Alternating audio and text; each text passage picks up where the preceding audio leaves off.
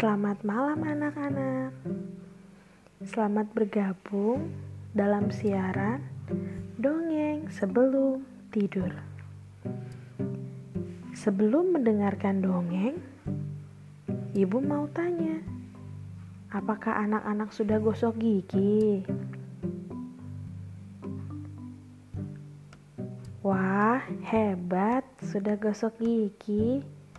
Bagi yang belum, jangan lupa untuk gosok gigi ya.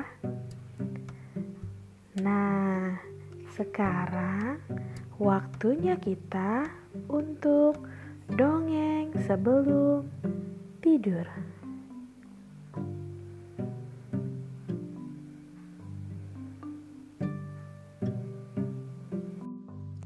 Kali ini Ibu Kiki akan mendongeng dari buku yang dipinjam dari Elip BPK Penabur.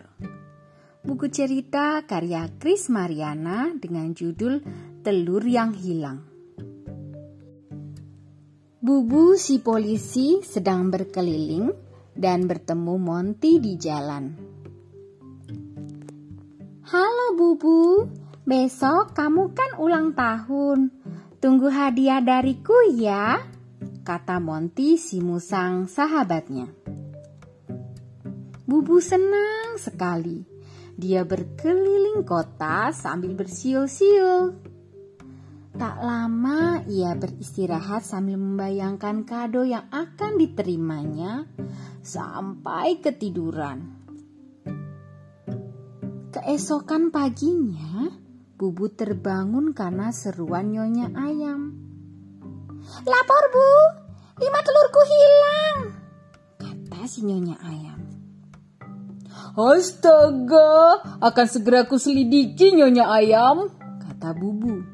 Dengan sigap ia mencatat semua keterangan yang diberikan Nyonya Ayam. Bubu memulai penyelidikan, tapi telur-telur itu tak juga ditemukan. Ia pun mampir ke rumah Monty. Wah, kamu datang terlalu cepat. Kue ulang tahunmu belum jadi, kata Monty. Aku cuma mampir, jawab Bubu. Hei, bukankah ini telur Nyonya Ayam? Ada tanda putihnya, kata Bubu. Iya, tadi aku kehabisan telur untuk membuat kue ulang tahunmu, Bu. Jadi aku meminjam telur Nyonya Ayam, kata Monty. Pinjam? Apakah kamu minta izin padanya? Tanya Bubu. Monty menggeleng.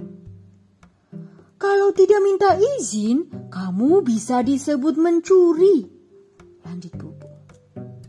Ayo, kita kembalikan. Nyonya Ayam sedih sekali telurnya hilang, kata Bubu. Oh, baiklah, aku akan minta maaf padanya, kata Monty. Anak-anak, dari dongeng yang kita dengar tadi, kita diingatkan untuk meminta izin sebelum meminjam barang milik orang lain. Sekian dongeng sebelum tidur untuk malam ini. Sampai bertemu di dongeng berikutnya. Sebelum tidur, jangan lupa berdoa dulu ya. Selamat tidur, selamat beristirahat. Tuhan Yesus memberkati.